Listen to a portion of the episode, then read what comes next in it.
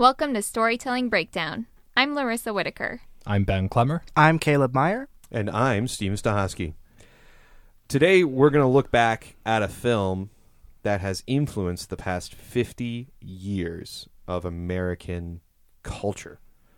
I don't think anybody could look at American film and television now and imagine it without The Godfather. So we, the Storytelling Breakdown team, decided we should probably watch The Godfather.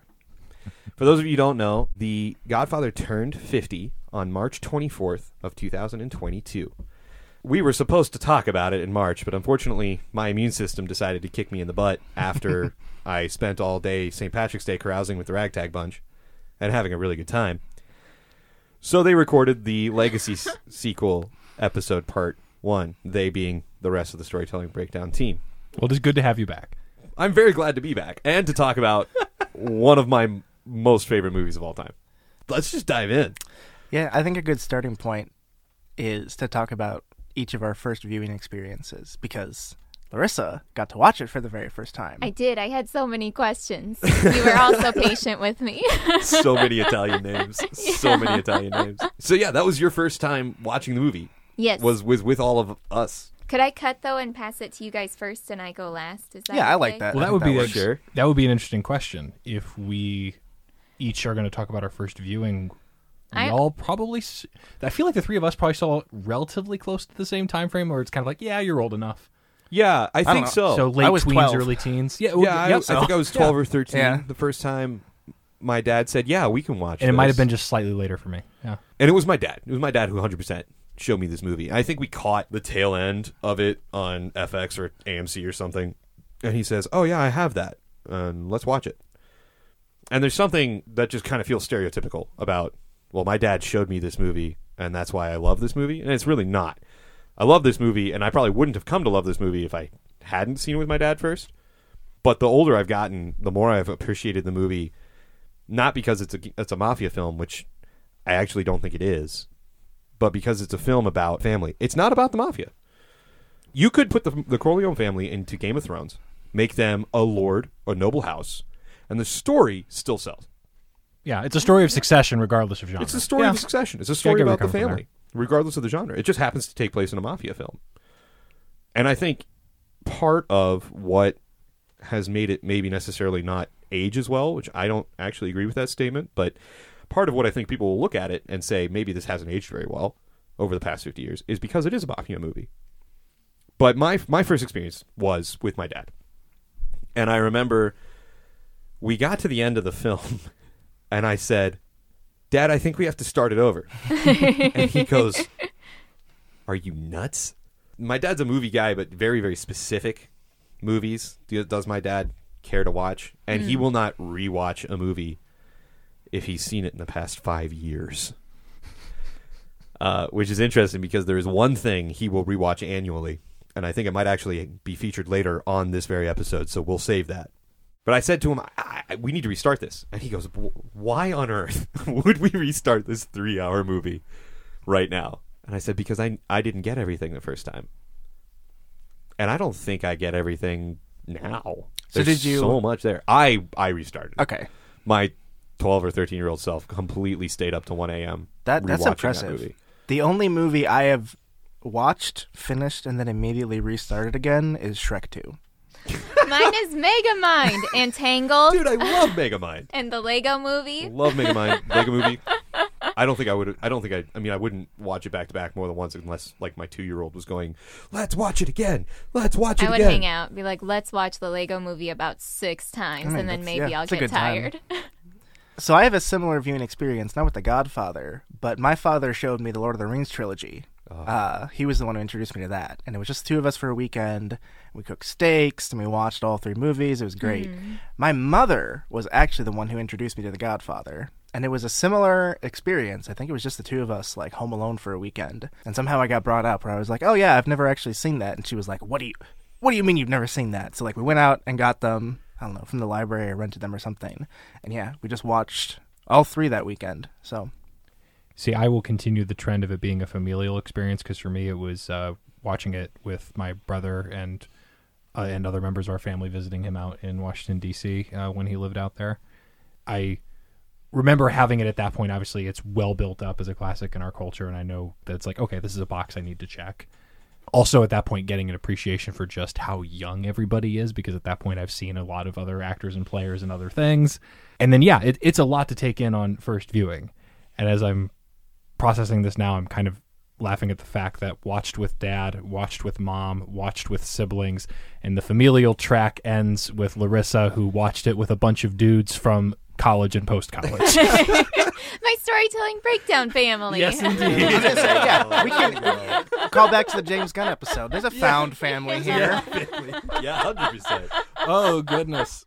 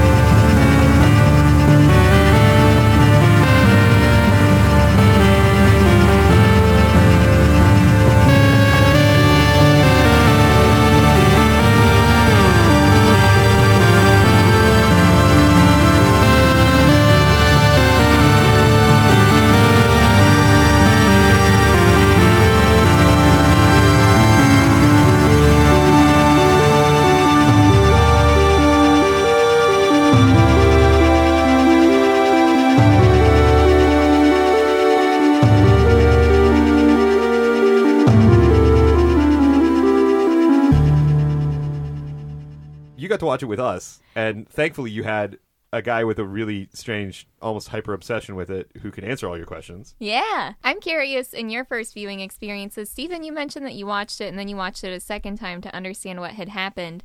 What was it like before I share mine? I'm curious to know more about how you understood the film the first time you saw it because I misunderstood so much of it without your guidance.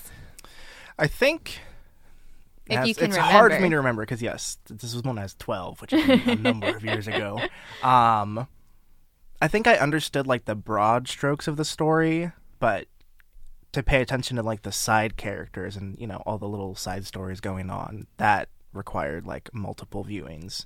Like I never really understood Luca Brasi's importance to the story until 'cause he's, like in- he's on the screen for yeah 20 he's minutes, he's in it for even. like a tiny amount, but everyone he's always talks about him. yeah, he's Um, very important. and yeah, I didn't understand that until, you know, years later. For the most part, it was just, okay, I know he's the dad.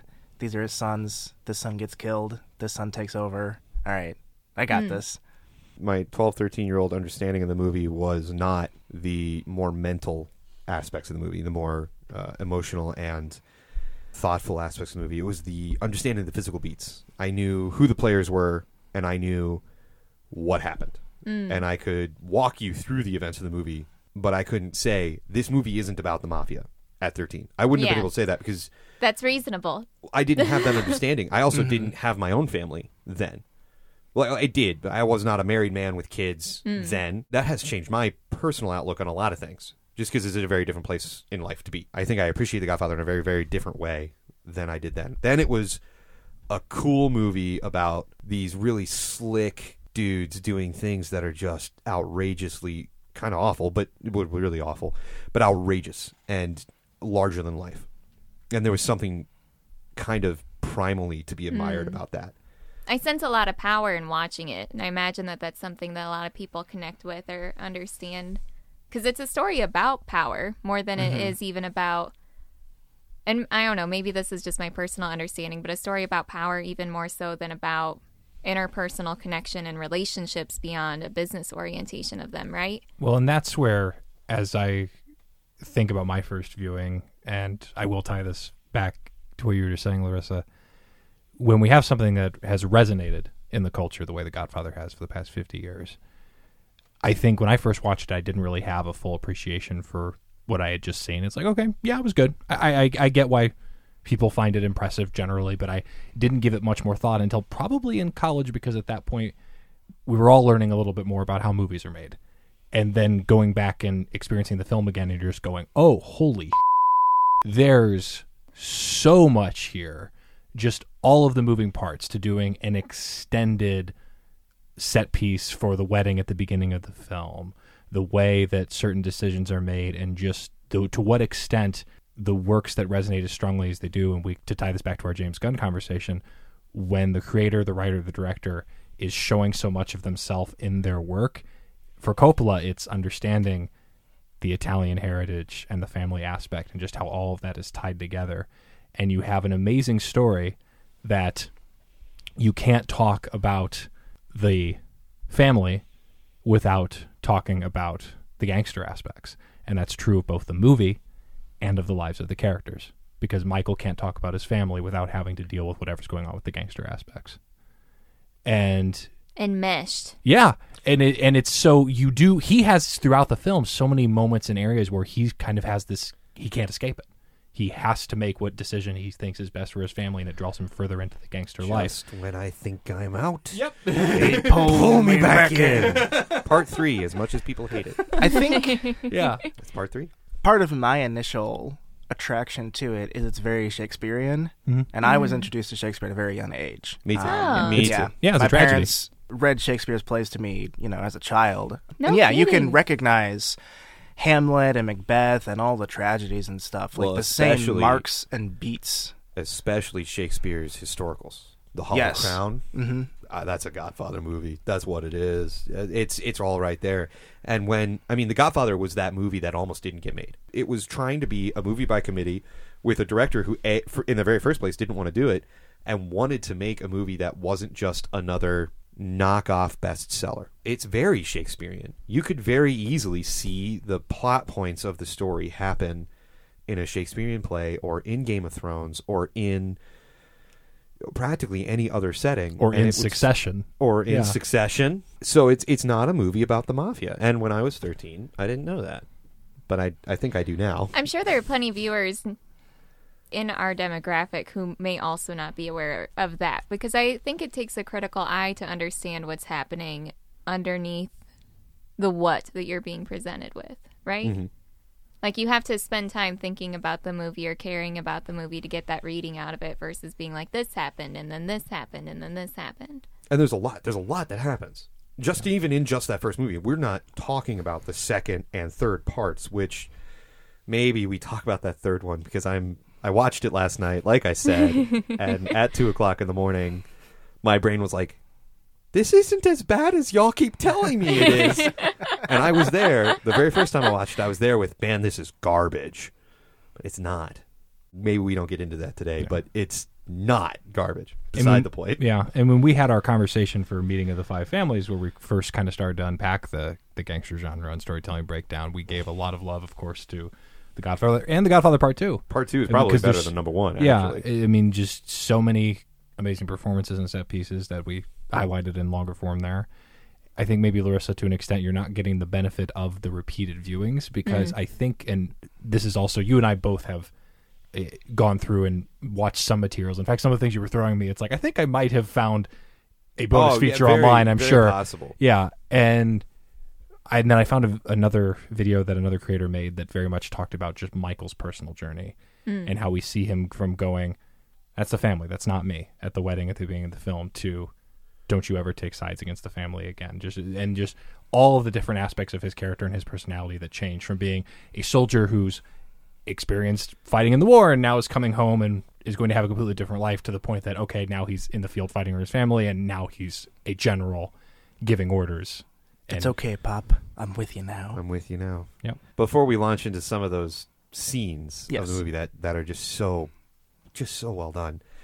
It was your first experience. He It says, was. looking directly at Larissa, Yes. pointing at her. So your first Me. experience. I watched it. I think that I am not the target demographic for this film. A 20 something uh, white woman from the 21st century.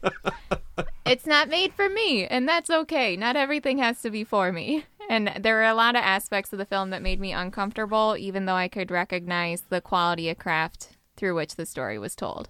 Coppola kind of gets the if you're looking at groundbreaking filmmakers of the beginning of the blockbuster era, his work is definitely the most adult and the darkest when you compare him to the likes of Lucas and to Spielberg, mm-hmm. some of his contemporaries, and also some of their thoughts as that movie was getting made are just amazing. Like George Lucas ta- basically telling Coppola, "Do it, get paid for it, and then go do something you want to want to do. yeah. So Lucas, Spielberg, and Coppola were all involved in Zoetrope Studios, Yep. which was their own independent film studio, not in Hollywood, that was going belly up. Well, that's why they're all called the movie brats, right? Uh huh. Because they were all They were all involved. yeah. And that Lucas was literally looking at Coppola, who's being offered a deal by Paramount to do The Godfather, and saying, "We, the conglomerate here, we need the money, man. so please just do it, get it over with, do what they want. It'll be a movie that no one will remember in ten years, but we'll get paid." and Coppola, when he finally did agree to take the movie, he refused, adamantly refused, to make the movie the way they wanted it. He would not compromise his vision. No, once he figured out that there was a vision to be had, because he was convinced that the, the novel that Mario Puzo wrote was garbage. Uh, it was vulgar, it was romanticized, it was flashy, and it wasn't at all what he wanted to tell. As an Italian American who grew up in in the East Coast and then moved to the West Coast after after study, and knew how the mafia affected the lives of other Italian Americans on the East Coast.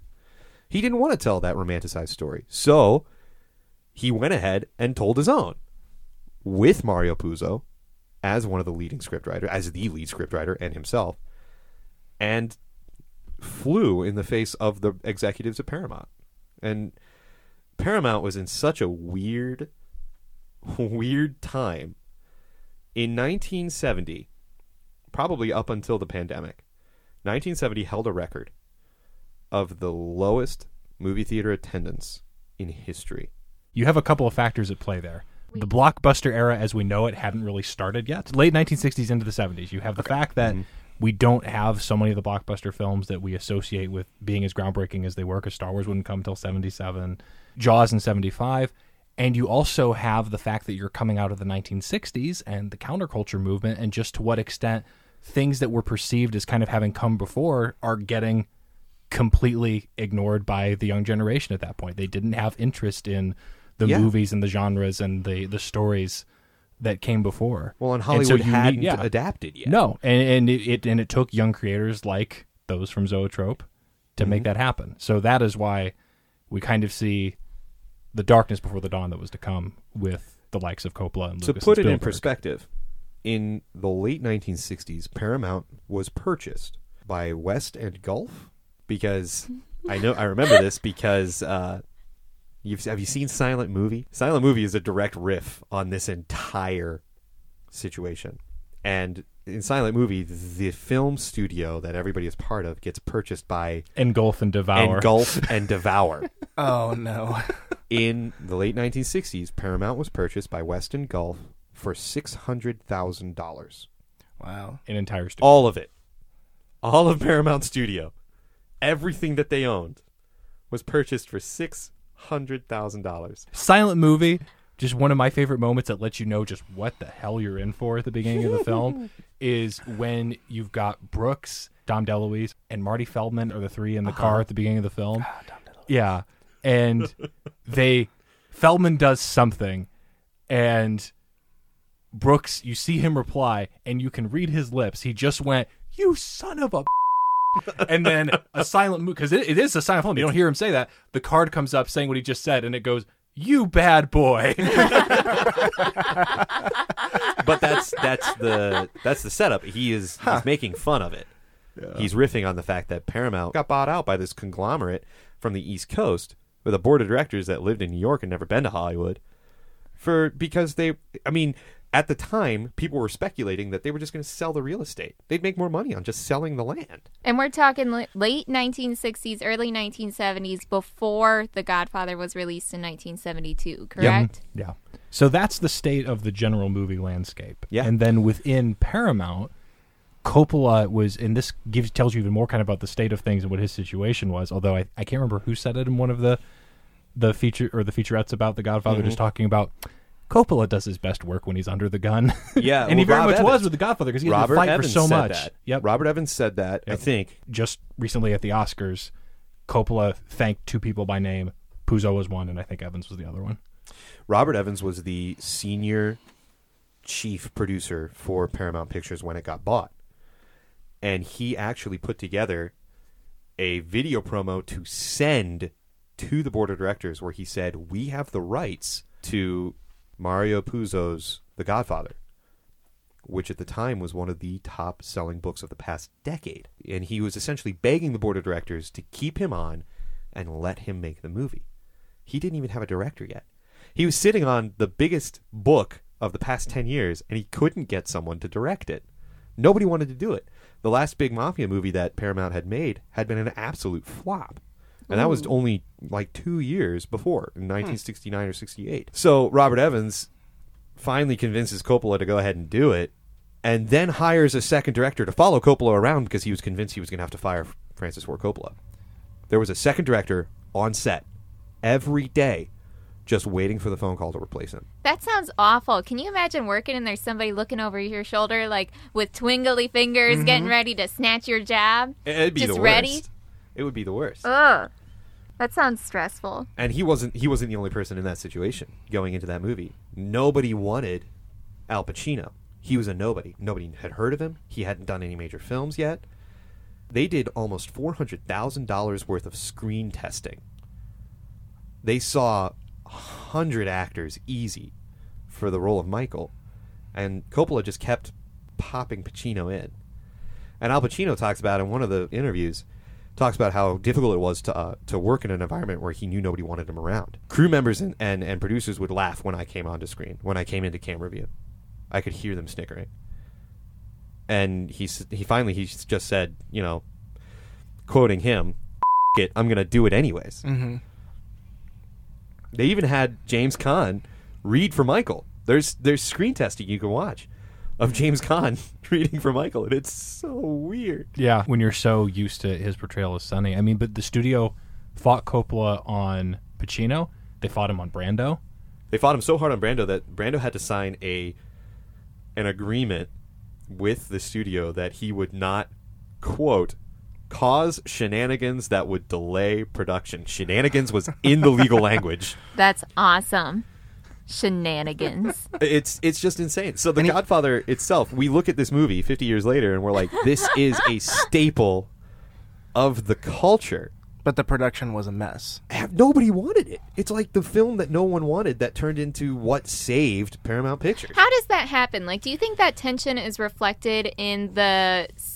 I don't know if this is a fair word, but in the cynicism of the film, maybe this is just because it is a quote unquote like mafia movie, but I feel like there's this neglect of the humanity of all the main characters and most especially of all the supportive characters, like of the women in the story, and the men treat themselves and each other and the women especially as pawns in the story.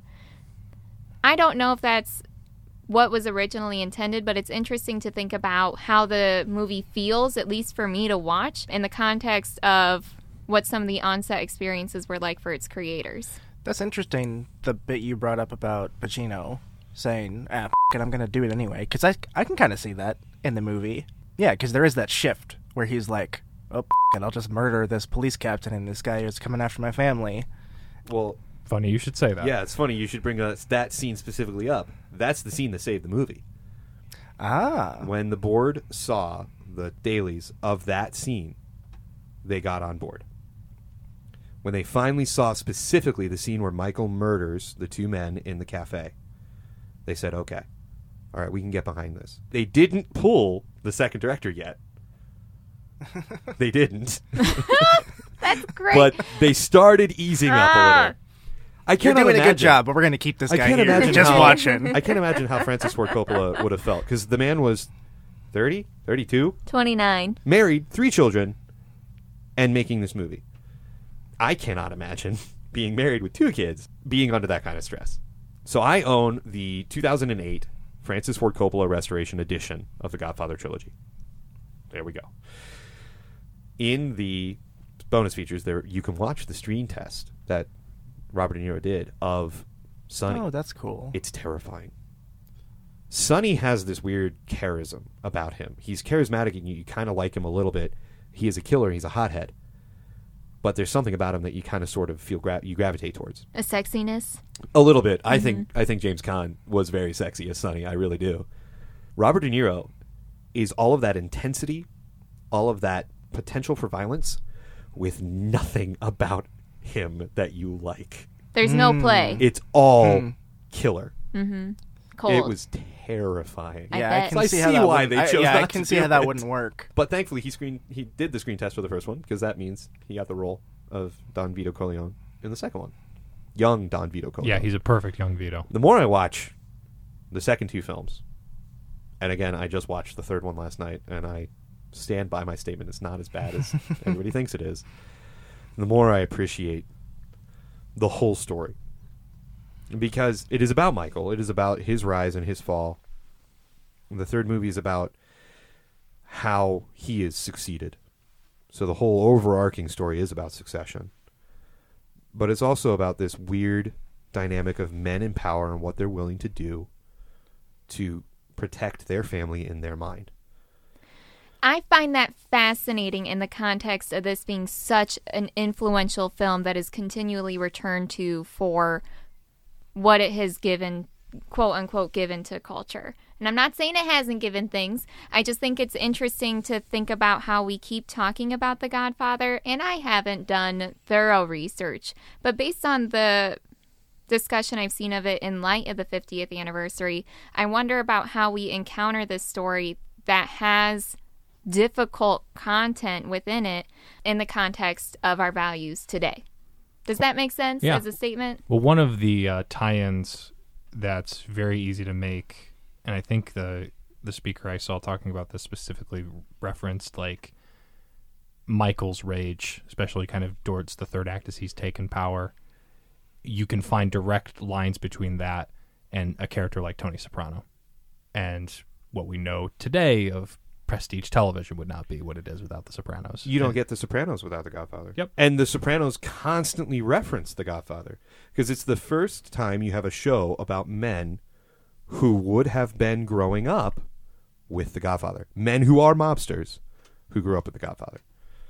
You don't get The Sopranos without The Godfather. You don't get several episodes of South Park, The Simpsons, without The Godfather. one of the Rugrats films. One of the entire Rugrats films is just The Or at least the intro. oh gosh. it's insane where you see The Godfather pop. I think up. that's the first time It's, I recall uh, it being referenced. It's directly referenced in one of my all-time favorite movies. You've got Mail with Tom Hanks and Meg Ryan.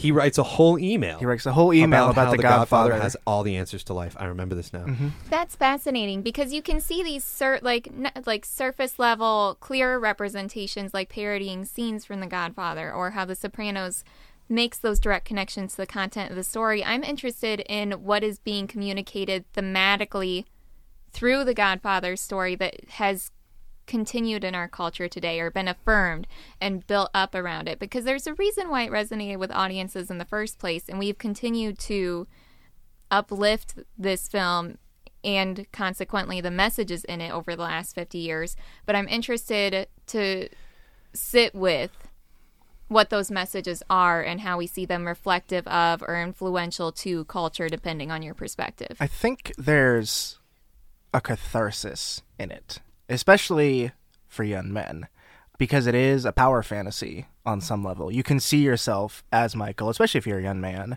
and you can question your mind, what would I do in that situation or how would I react? Michael is very appealing because he is smart, and everyone wants to think that they're smart.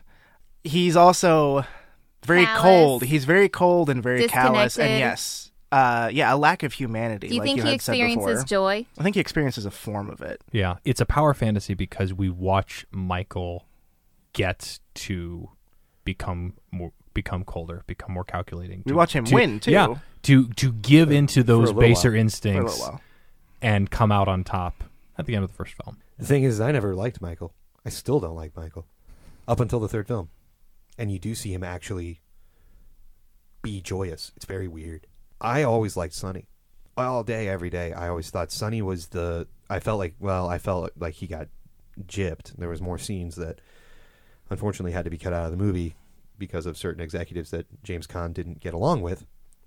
You're also an oldest child. But I'm also the oldest child. I see the pressure of Uh, see, I'm a young, I'm the youngest child. Right? Same. Yep. I see the pressure of this kid is going to do this. This is my oldest, says Don Vito Corleone. This is my oldest. He is going to f- succeed me. This is Fredo. Nobody cares about him. Poor Fredo. Middle child. And this is Michael. He's going to be the golden boy. He's the baby. He's going to become a senator. He's going to be a senator or or the president. or, you know, he could Judge have been- Corleone. Judge Corleone. and uh, so I see that, and I saw that growing up, and so I always gravitated towards Sonny. And I think part of what has made that film, this film, resonate particularly with young men is is that you see this power trip. You also see the focus on the family uh, is very much so on the men. And so when you say family, you also have to bring in the word fraternity, the the brotherhood of these men. It's another level, and it's something I think that a lot of guys don't actually get to experience. It is. Yes, I would agree. There's a there's a brotherhood appeal to it. It's kind of like the darker, more violent version of the Fellowship from Lord of the Rings. yeah, where you get to see Clemenza and Michael have this camaraderie going on, and when they're all sitting around drinking coffee, joking, you know, Tessio too and Sonny. Yeah, you feel that. Oh, these guys are friends. They actually get along with each other. But yeah, there's just this dark undertone to everything. May I? I'm going to try to do something that is very difficult to do on its own and particularly difficult to do at this moment in time and however you want to take it. Can I hold two contradicting perspectives as truth at the same time? That this film is well made and has meaning for audiences depending on how you come to it and it's also a terribly challenging film to watch depending on your perspective that you have going into it. The story opens with men responding to a terrible assault that happened to a woman that's not about the woman. It's not about what she wants or what she needs in response to that situation. It's about how everybody else is offended or hurt by what has happened to her even though it's not their experience and it closes with a brother killing his brother in law, taking away his sister's husband, lying about it, and then lying to his own wife about what had happened. And so all of the experiences from the beginning to the end of the story that are held and lived by women are not about the women's truth of that time or of that moment, but about how it affects the egos of the men around them. No, I totally agree with that statement. I think it's it's also telling that in my opinion, which I guess is kind of weird, but in my opinion, the hardest scene to watch and the most violent one is when Connie is hit by her husband and abused by her husband. And you in the story, she is merely a plot device in that. It's just to get Sonny to a point where he can be assassinated. Like her reaction to it and the effect it has on her is not even shown in the film. That scene wasn't going to exist. Paramount called Francis Ford Coppola and said, "Hey, um, your dailies don't have enough violence. We're sending you a, a violence director. Oh wow. This is a gangster film. This doesn't have enough violence." And so Coppola sent them that. That day, they sat. He and Mario Puzo sat down and said, "Hey, they're going to send us a violence director. I don't want him around. I've got enough problems to deal with that as it is." we already know that Connie's marriage is rough. Let's uh, let's show it. And so they did. They put the the hardest, most uncomfortable scene in the whole movie put together, simply because the powers that be thought it needed more violence. And I think it is the most violent scene in the whole trilogy. Yeah, there's loads of scene where lots of guys die. Mm-hmm. But there is not a scene in that trilogy that is that explicitly violent. because it's about power. I think. Like in the other situations, it's about men with guns fighting other men with guns in some capacity. But Connie has nothing. Like she mm-hmm. has to rely on all the men in her life. She can't fight him back. When something is happening to her, like the abuse in her marriage, she has to rely on him still being there because she has no way to stand on her own at that time, especially with the film being framed as taking place in the 1940s. Like, what else is she going to do? And so when her husband is taken away, it's still not about helping or saving her. Like you said, it was a plot device to move things forward um, and other elements of the story or retribution for what happened to Sonny. It hasn't, I don't know how to end that. That's thought. important too. When he when Michael has Carlo killed, he doesn't care not that about he, Connie. yeah, It's not about abused Connie. his sister. He's No. mad that he killed his brother. And because there's a deleted scene where Sonny is going to do something about Carlo. Carlo and Connie are arguing. They're at their father's house. And Sonny says, ah, somebody's got to do something about this. I'm going to go tell, talk to this guy. And Vito Corleone grabs Sonny and puts him back in his chair and says, you never come between a man and his woman. His woman. Exactly. Yeah, And from a 1901 Italian immigrant in a world that did not have the same respect for everyone's rights as we do now, And we're still working on it. and we're still still really working on it. That line made sense, but it didn't make sense to Sonny. Sonny's like, "No, my sister's being hurt. I need to do something about it."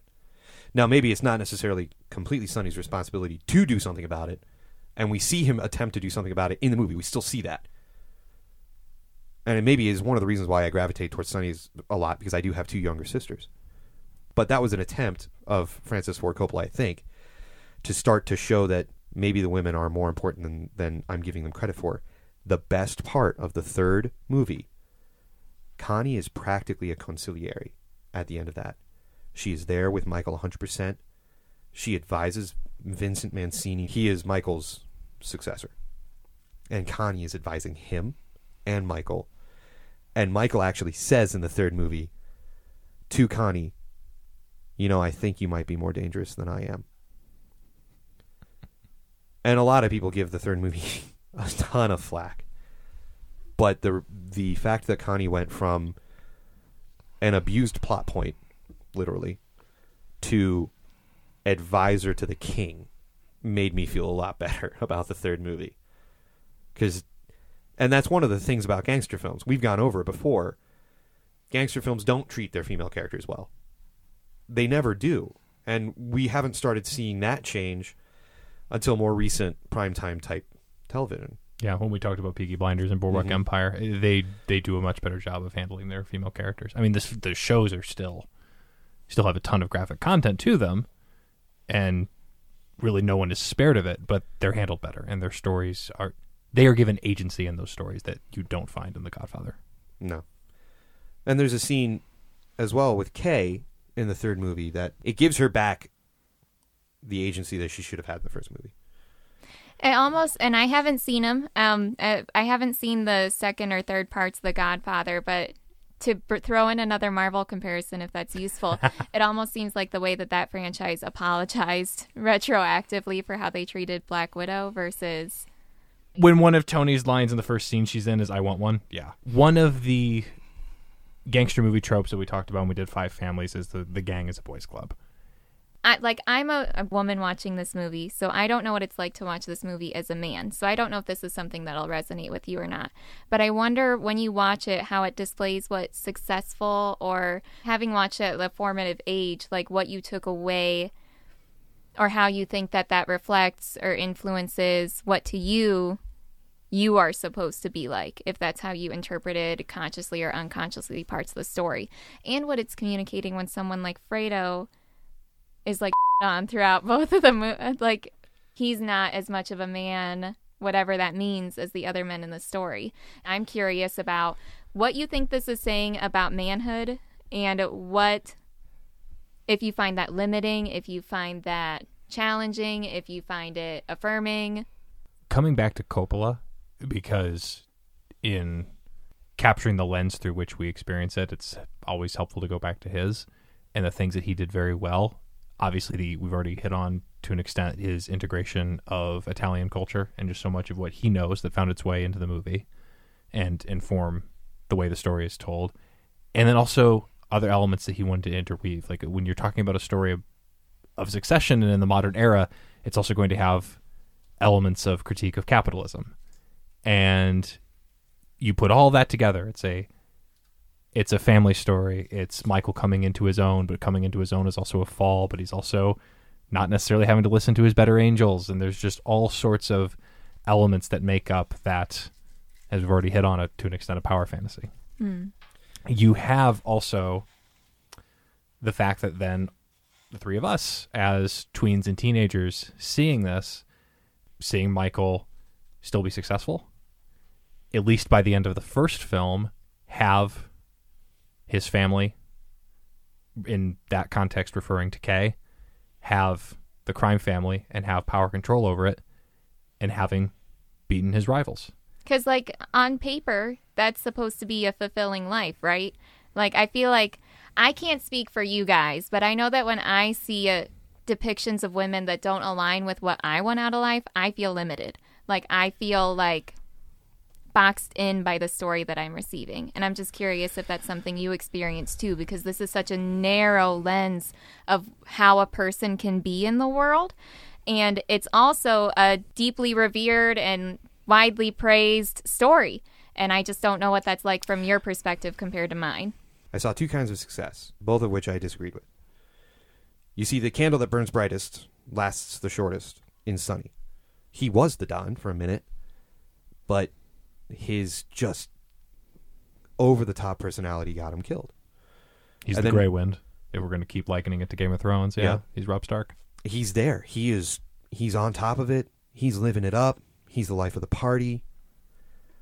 But it was too much and he burned out or got riddled with bullet holes. Then you see Michael who is the other version of success.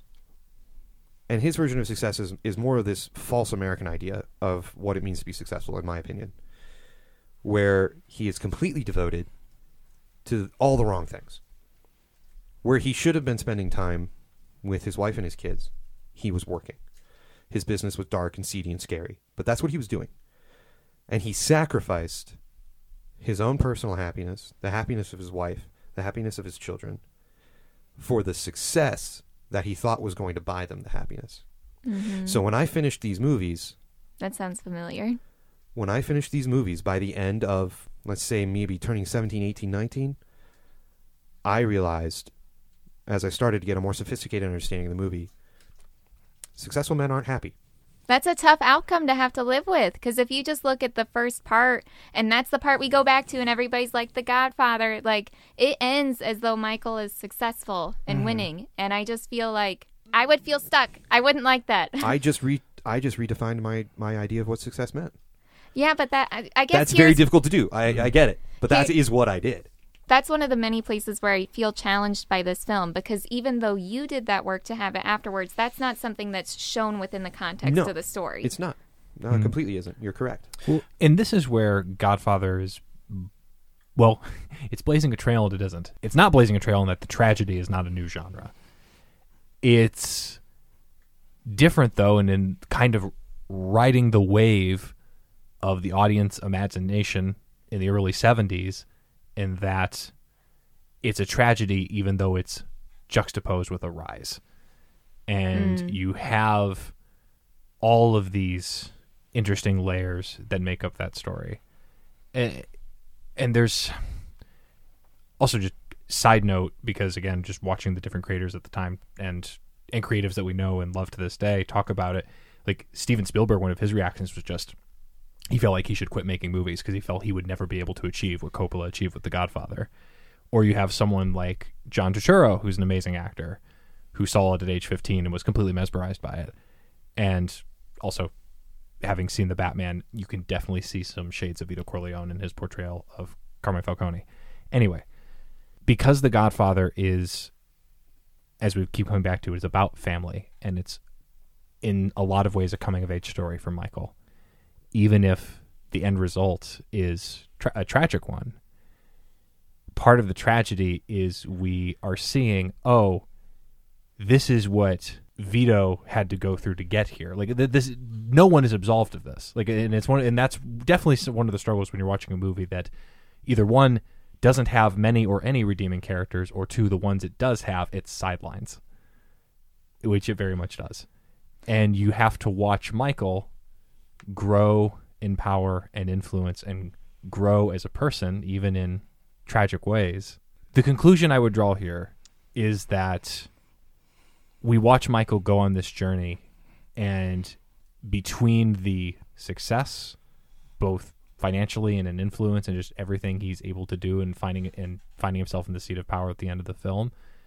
It's one of the, and we see this with a lot of movies. In fact, going back to our first ever episode, Caleb, you and I were talking about how you kind of run into trouble if it looks like the film is glorifying behaviors in areas that it shouldn't, such as Joker, hmm the uh, thing back to the 2019 Icky. release. Yeah, Yeah. Icky. and just hmm Very icky.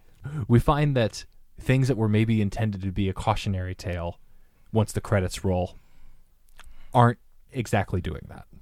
I, I kind of want to circle back to what you had brought up earlier, like what you got out of it, especially you know your first viewings when you were younger, whatever. I guess for me, it wasn't as much the financial success, but it reinforced a lot of ideas about masculinity and manhood and what it meant to be a man when I was a child, especially I think growing up in the church, because that's not like very explicitly shown in the movie, but they are pretty religious. Yeah, like they're, the- they're Catholics. they're Catholics. The They're baptism Catholics. is They're like a very big Catholics. idea, and especially in the second movie, you see that even more so. Yeah. Um, Well, I mean, there's like the well, Saints Parade. Mhm. You see it more with the older generation. Yes, Not as much with the younger generation. and I feel like there's a there's a very strong message to be taken from it as a young man. We are like, your job is to be the head of the family. Your job is to get married, have children, provide for them, not necessarily be involved, but you need to do that. And I think especially the scene where Michael comes back to America and he goes back to Kay and he's like, "Come back with me. We're, I want to get married. I want us to have children and stuff like that." You We're know, not going to talk about this woman I fell in love with. we're not going to talk about this wife that I had, and I'm never going to bring it up. Part three, it, they talk about it. He and Kay go to Corleone, Sicily. He shows her the church that he got married in, the the town his father was from. They talk about it. In part three, his son, Tony, stands up to him and says, Dad, I'm not going to be a lawyer. I'm studying music. I've been doing it for three three years. Michael says to him, but your your law degree is like insurance. Get the degree, and that way, you know, if this music thing doesn't, if it fizzles out, if you just decide you don't want to do it, you've got a you've got a law degree.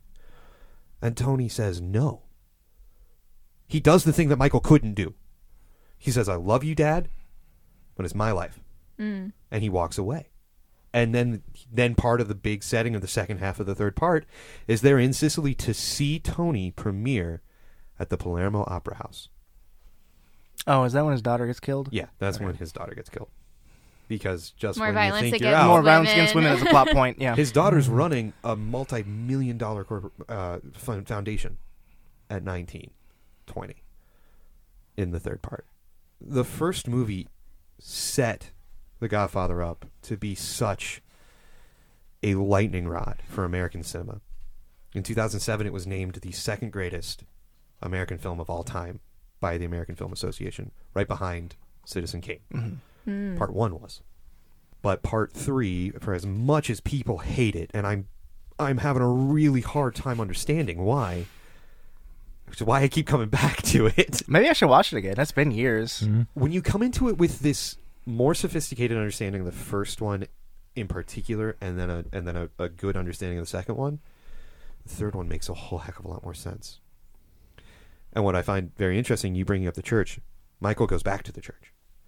In the third one, a lot of the plot points center around his relationship with the church and him trying to find some kind of redemption for himself. He's trying so hard. But he also won't let go of the idea that I will send my soul to hell to keep my children safe, to keep my family safe. And that has been his downfall the entire time. It's why he agreed to join his father. It is this idea that he, for some reason, by damning himself, can redeem someone else. Yeah. And that's not how that works in any way.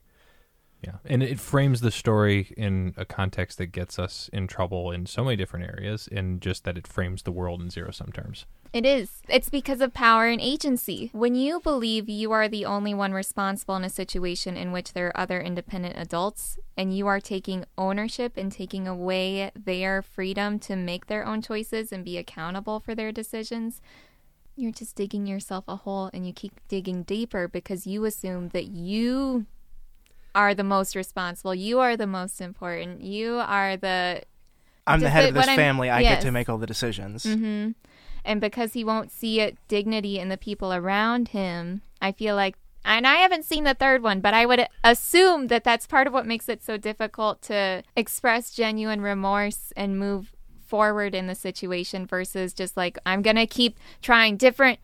I'm going to do different surface level things with the same methodology and expect a new result.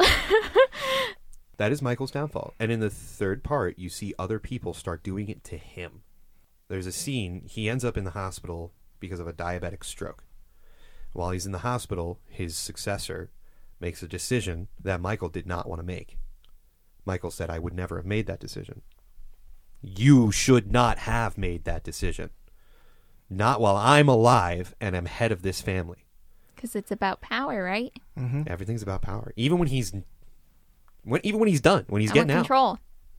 it's still about the power.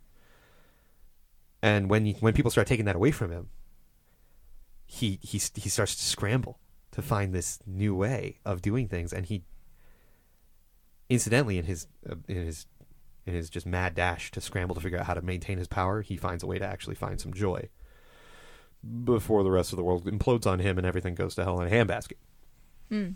Which is just the nature of the beast, I suppose. There's a little bit of that American moralistic aspect. That's a holdover, I think, from the old 1930s gangster films. Because the old 1930s gangster films always ended with the gangster getting his comeuppance in some way, usually with a lot of bullet holes. Michael gets his comeuppance in the end of the in the end of the trilogy. He does finally get it, but in the sense that he he dies sad, broken, powerless, and alone. And this is the film. The very first one is the film that we still to this day get to have probably our most serious conversations about. There's definitely a discussion of toxic masculinity. It's kind of rooted in this discussion of power mm-hmm. because that's where a lot of it comes from. You know, you can't ever show emotion, you can't ever be weak, especially around other males, because it's you always have to have the most power in the room and be in charge of everything. It's false. Yes, it's, it's, it's completely false. But it is perpetuated by films that we continue to herald as the greatest movies of all time, right? Like Oh yeah. we aren't backing down from saying that this is a this is a good movie and not taking a moment to say it's a great movie and we don't want to move forward with perpetuating this value system anymore. There's a way to hold both of those perspectives at the same time. It Yes. just takes more work and more thought and more effort. so we're not going to do it because that doesn't make it easy it for takes like critical thought. Yes, it's not an easy conversation to have because it's upsetting and disrupting a lot of the things that we it's like the water we swim in, right? Like we take for granted that these are the values perpetuated in culture and it's challenging personally and culturally to challenge them. So I don't want to get too current eventsies Oh boy. with things, but there was a thing that just happened this past weekend where a male perpetuated violence as you know a standard reaction, and there was a lot of commentary on it, and I saw both sides. I saw people saying that you know assaulting someone is a perfectly valid response. Toxic masculinity. There you go. Yeah. And when you have also, if we're bringing up the most recent Oscars and we're having a conversation about The We are. Godfather, oh, we're 100% we are. do we do need to also just.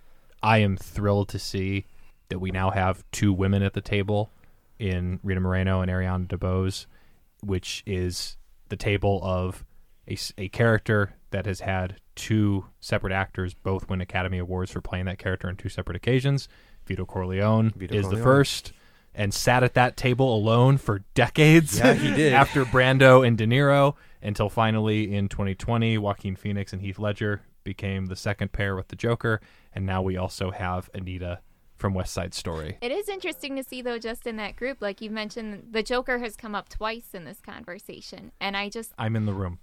Yeah, well, I yeah, think Ben's so the too, but it's also like But it's you're not, not just wrong. isolated though. Like mm. it's connected to facts that are part of the Godfather discussion. I just think it's interesting to take a step back and consider what we continue to herald as the best of the best in our media. You give me too much credit because almost an hour ago I almost connected The Godfather to Succession via Super Troopers and the word shenanigans.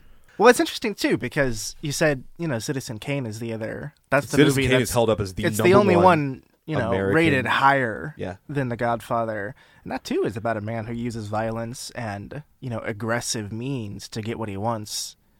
I think it's part of a commentary on on American culture. Well, that's, yeah, I was gonna say that's kind of isn't that the American dream, It's where you can pull yourself up by your bootstraps and achieve anything? That thing that's actually physically impossible. and Yes. so ahead, much of it. the media that we hail points out that it's lonely at the top. Yeah. And we still mm-hmm. keep trying Very to is. reach the top. Yep. And that's one of the biggest differences. Makes no sense, does it? one of the biggest differences between actual Shakespeare and and what we laud as Shakespearean. I think it's telling that you and I have the same favorite scene in The Godfather Part One, which is the very quiet moment when Clemenza is just teaching Michael how to cook. Teaching Michael how to cook. Yeah. oh. That is my favorite scene in The Godfather. Part One. Uh-huh. It's our, it is Yeah. our favorite. We Yeah. discussed this on Five Families. It's that scene where, Mike, where Clemenza says, "Hey, Michael, get over here. You never know. You might have to cook for ten guys someday." Because you fry up your sausage, and you take your tomatoes, and put it in the pan, get a little bit of wine, and then here's the trick, kid: sugar. And when I cooked dinner for all of us after we, we took in the movie, um, I 100% followed Clemenza's It was uh, lovely. uh, Mhm. recipe with some of my own flair. but I love that scene because that's the relationships. Let's take out the fact that these are all gangsters. Yes. These are all men who are evil, in a sense. But they are. They're evil. They're not Mhm. good people. Mhm. But that relationship, one man teaching another in this sense of community amongst all of these guys, that is the scene. Those are the relationships we should be trying to. And I have so many. I have so many friendships like that. Because right before that is when he's talking to Kay on the phone, and he won't tell her he loves her because he's around all the He's other masculine men. Yeah, and so he hangs up, and Clemenza teases the out of him for it. He's like, Michael, won't you to like, you, you love her. I love you so much. I'm gonna die if I don't see you soon. You, I'm gonna die. and I have so many of my friendships are that way, where we love each other, and it's just you just joss each other all the time. You're Yeah. just teasing each other constantly. Oh, absolutely. Absolutely. You can have this idea, this very true idea. Not even I. There is a truth into what you said. The Godfather is, and it is, without a doubt, an influential landmark of a movie. Mm-hmm. A brilliant piece from a technical standpoint of American cinematography. And performances and The editing, performances, everything about it, almost everything about it, the way it builds tension, the score. oh, the score is brilliant. It is painful to watch. It is propagating ideas that are really difficult to grapple with. These mm-hmm. two things are true. They don't contradict each other. But they are definitely something that 50 years later we need to be much more aware of than the audiences who saw it in 1972 Yep. Who lined up around the block and broke the theater's stagnation with one movie. I was just the age of 16 when I first went on the drive.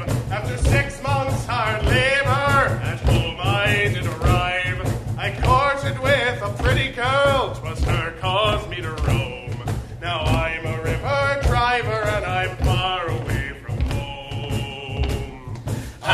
when I am hungry and I'll drink when I am dry. Get drunk whenever I'm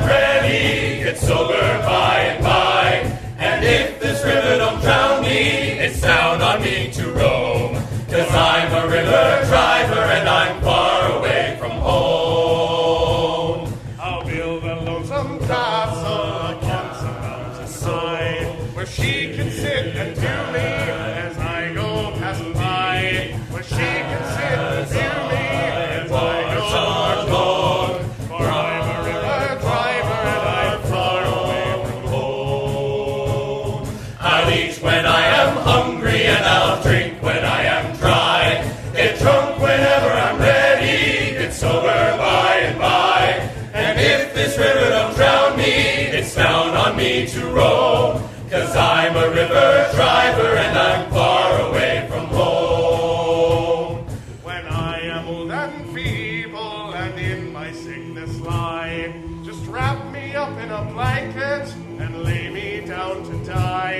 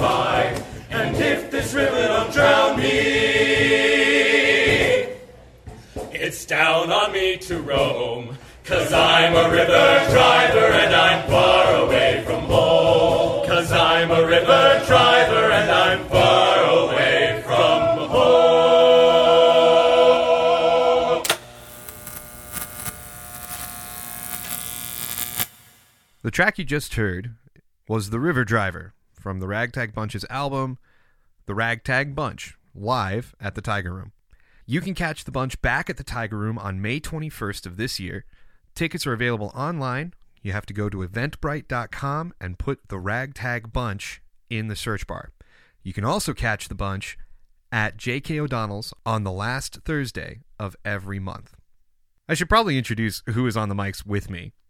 Uh, we have in the studio with us today my lovely wife, Georgia Stahowski, joining us to talk about her absolute obsession of a TV show called Fringe, which incidentally has turned into one of my obsessions. So you introduced me to Fringe when I was a junior in high school, but what was your first exposure to Fringe before we get into like your favorite episode and what you love about the show? So I came into Fringe. Let's see, it aired in 2008. So that was my freshman year of high school, which was awesome because I just came out of junior high reading a bunch of Edgar Allan Poe. So gore and mystery and stuff was like right up my alley at that point. And I just was a diehard fan. I loved the storyline, I loved the characters. I grew up watching crime shows and NCIS, Law and Order, CSI, all those things. So, an FBI show with also all the sci fi elements in it was perfect. For the people out there who don't know what Fringe is, and there's there's a fair number of them, unfortunately. What the heck is Fringe? How do you even begin to describe it? Very often, when people ask me, and you've heard me say this plenty of times, I say it's J.J. Abrams' love letter to the X Files. But if you don't know what the X Files is, or if you never really watched it, how would you describe Fringe to a non Fringian? because it features one of the main characters is an FBI agent. So it has all like the cop FBI show vibes mixed with fringe sciences. So like pushing the boundaries of science to the fringe, the edge. So you have like cloning, they have all sorts of biomedical Chemical yeah. who's it's and what's it's. Yeah, Lots of, lots of Dr. uh, Frankenstein vibes, bringing people back from the dead because you know after six, after hours, six hours, you're, you're really, really dead. dead. which is a reference to like A the line to, like, pilot. the very first yeah, episode. it's great. Well, like in the pilot, they melt a plane full of people. Yeah, pretty much. Yeah, they yeah. which was just completely horrific to watch. Fringe definitely pushed the boundary of what they could show graphics wise on primetime television. it was incredible because they weren't going to get a fifth season. They'd been moved to the death slot on a Friday night, which I mean, who watches a TV show on a Friday night? Most people usually don't, except for me. Um, it's fine. Um, and so they'd moved to the death slot. So of course their ratings tanked, and by pure fan love alone. Did they actually get renewed for that fifth season? And it was only like half a season, but they crammed it all in. So the pacing's Yeah. kind of odd to That start out with. But for that freaked me out reason. the very first time we watched it. Yes, you thought you missed something. I, I 100% had missed something. 'Cause they crammed everybody it. had missed Yeah. something because they just kind of said previously on Fringe and filled in Stuff 12 episodes worth seen. of content Yes. into a 30 second. Which is previously sad, on Fringe, but, but, it was well done still. Yeah. And I love how they brought in stuff from the very first season to the end. But what is Fringe? Is it a, is it a crime show? Is it a, a character drama? Is it a a medical show? Yes. Yeah, exactly. So I think it's that, but also like it comes back to a story. I mean, J.J. Abrams does this throughout lots of his shows. It comes back to a lot of father son dynamics, a lot of familial dynamics come into play, even if everybody's not related at all. And I think that kind of just ties it all together in the way that it is. So you know you got the cop vibes, you got the weird sciency, creepy stuff happening, and then in the midst of it all, you have these relationships of these people. Mm-hmm. One of the things I think that Fringe did very differently from your standard crime of the week cop shows that the focus was always more on the characters than the crime. You know, as opposed to like NCIS where the focus was the mystery of the day, the crime of the day, and then the interpersonal relationships kind of followed afterwards. Fringe is very much focused on the relationships between the main characters. And so Oh, totally. before we dive into your favorite episode, we should probably maybe introduce a little bit about the main characters. Yes. Okay. So it starts out the main main character is Agent Olivia Dunham, who's played by Anna Torv. She hasn't done too much else from what I've looked up.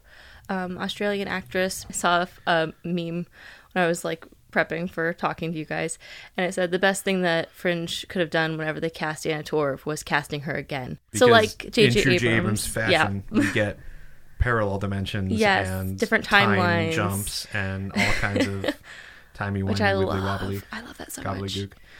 But Yeah, uh, it, it makes for a very very entertaining. so she show. plays different versions of herself Mm-hmm. and but she subtly changes her body language she changes the way she speaks it's incredible. I i think it's really amazing how she does that.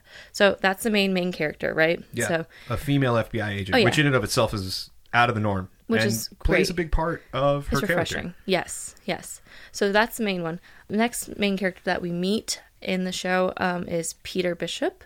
He is the son of walter bishop who is another main character. But peter bishop is played by joshua jackson and you know him from Yeah, the very first time uh, many of us will have seen P- uh, Joshua Jackson is as the main kid character in the original Mighty Ducks. which I did not experience growing up, but you have. But I saw and it you were like, times. "What?" And when I finally made that connection, I went, "Oh, no wonder he looks so familiar." Um, again, not a ton of acting credits to No, to his name. I mean, kid actor. He did all three of the Mighty Duck movies, I think. And then his father, Is Walter, Walter Bishop. Bishop, Doctor Walter Bishop, who is was fondly called by uh, Peter at one point as so Frankenstein. you're telling me my father is Doctor Frankenstein? Yeah, I think he says that in the very and first Olivia episode is- too. doesn't even say anything, and he's like, "Great." Uh-huh.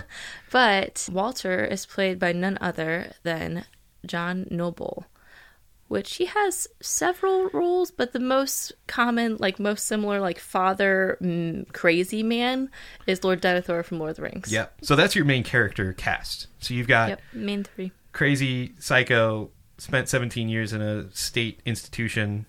He's not really psycho, but he's crazy.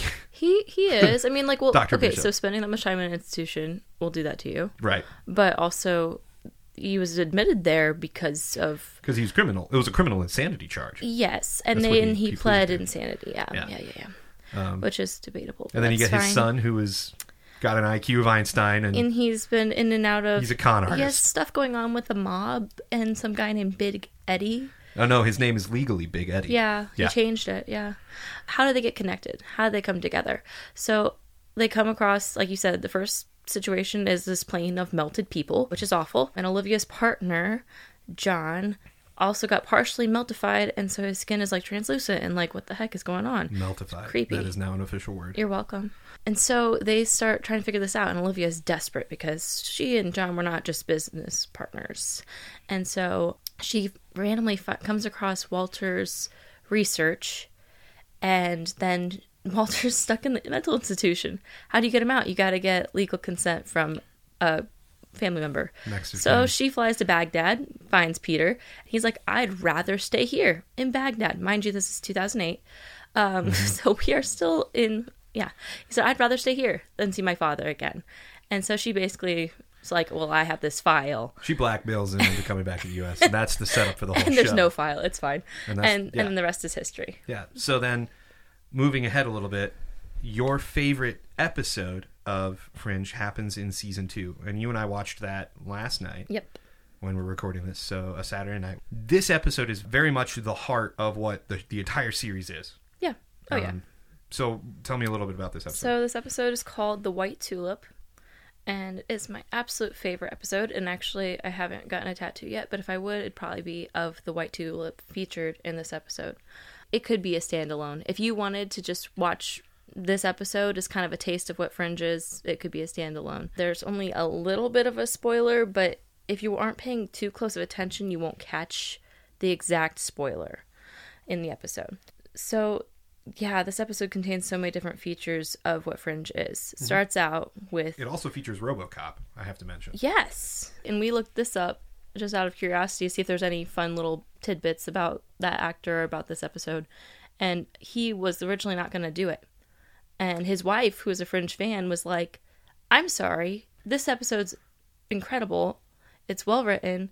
And I think that you would be great for it. And also, like, it talks about how much a man loves his wife, mm-hmm. which she's his wife telling him to do it. So it has the typical fringe start out like any show at that time, right? You get the weird, creepy stuff at the beginning. Bad stuff first. So in this case, it's a guy getting off a train and a trench coat, who is the, the main guy who we're talking about. I don't. Uh, Alistair Peck. is Alistair Peck, yes, name. which is a great name.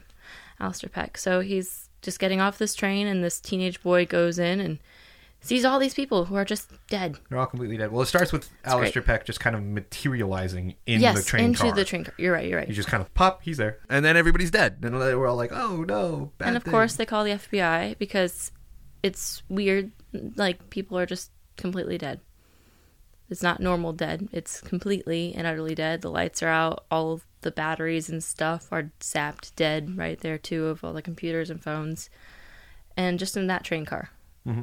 where he appeared and then they follow him and try and find him and And they then do. some timey-wimey stuff happens yeah. Then they find him, and he blips out, Yeah. and we're back in the train on car. the train and we get some lovely different perspectives We get to watch the whole thing over again. from other characters, like but from different things Yes. happening at the same we see time. different things happen but it's the that same would have thing. already happened, Yes, and and then they track him down again, and he's wiped the boards clean in his in his apartment, and he's Right. done all these things, taking out all the stuff that they could try and figure out what's going on. the the long story short, they find him again, and this time Walter talks to him.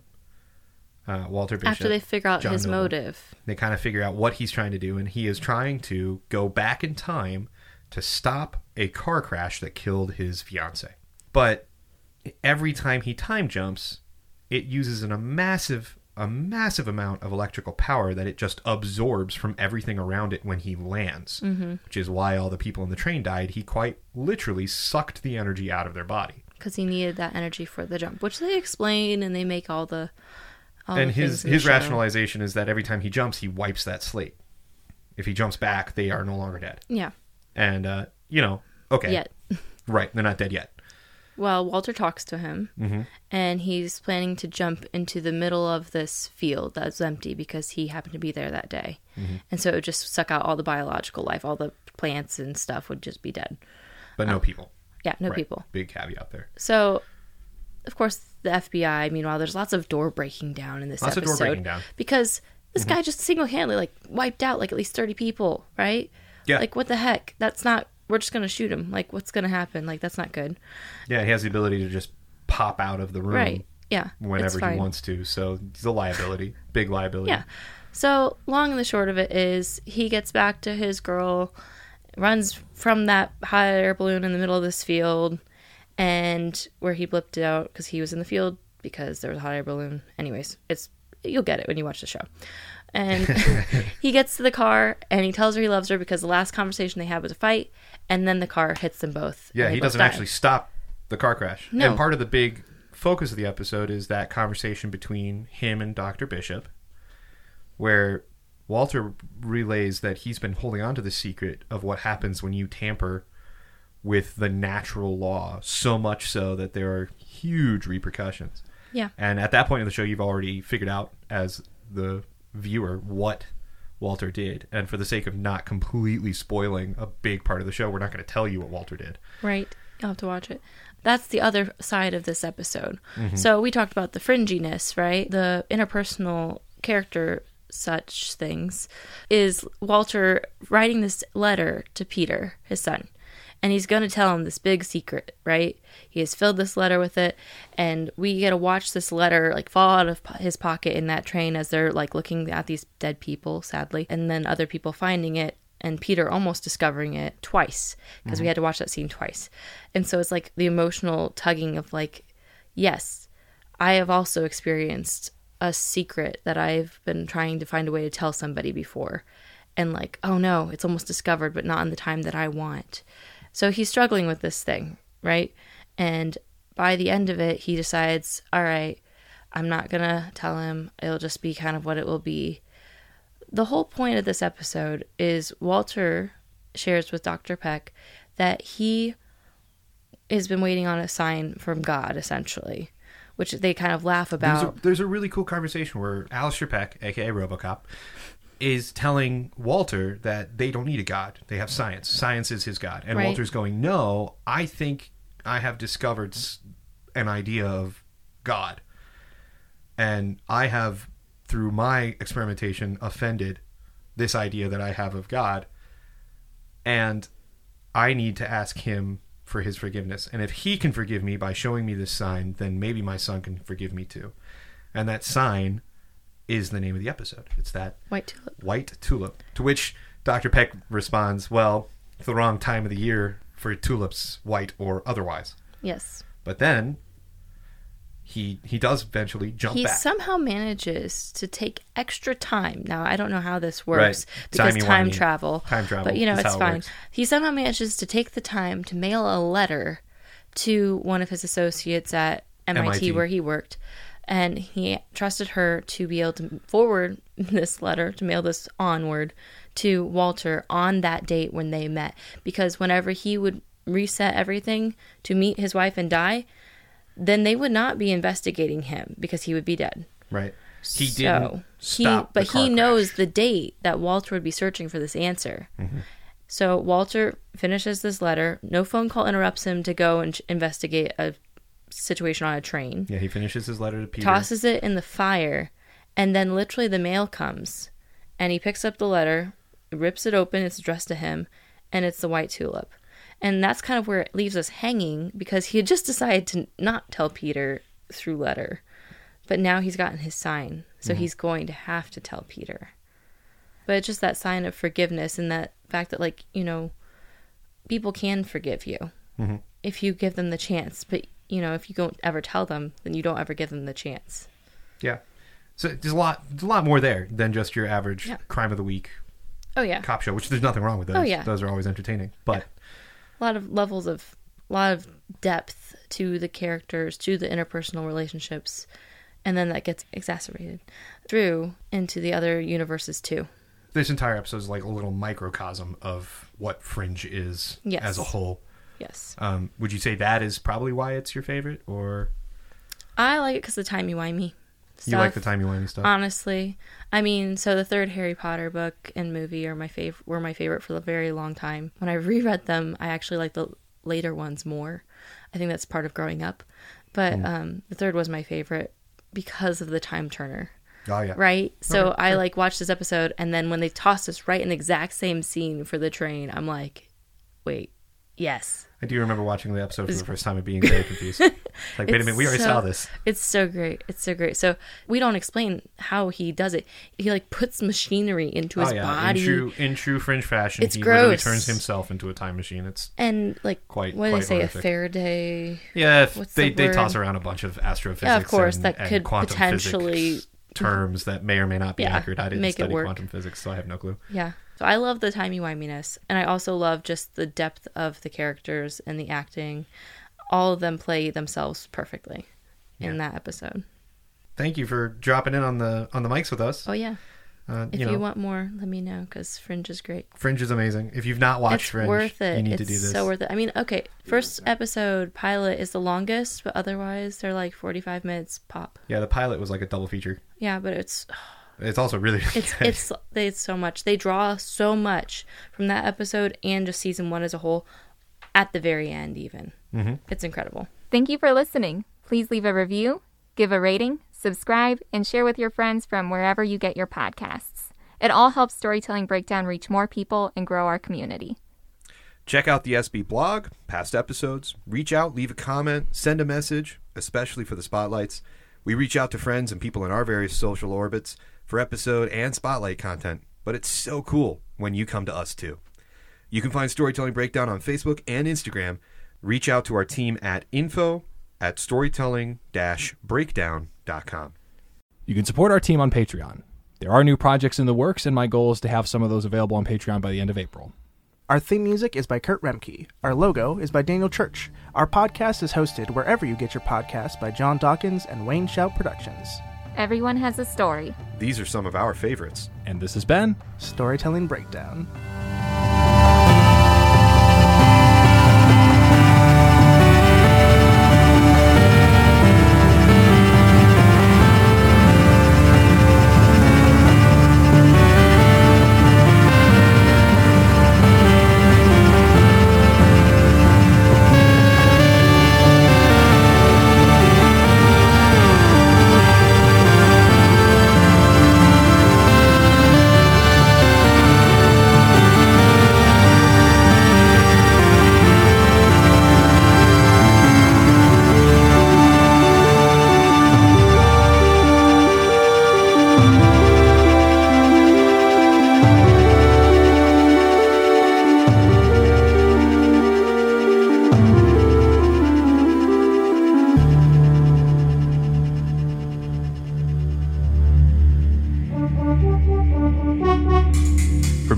WSP, Wayne Shout Productions.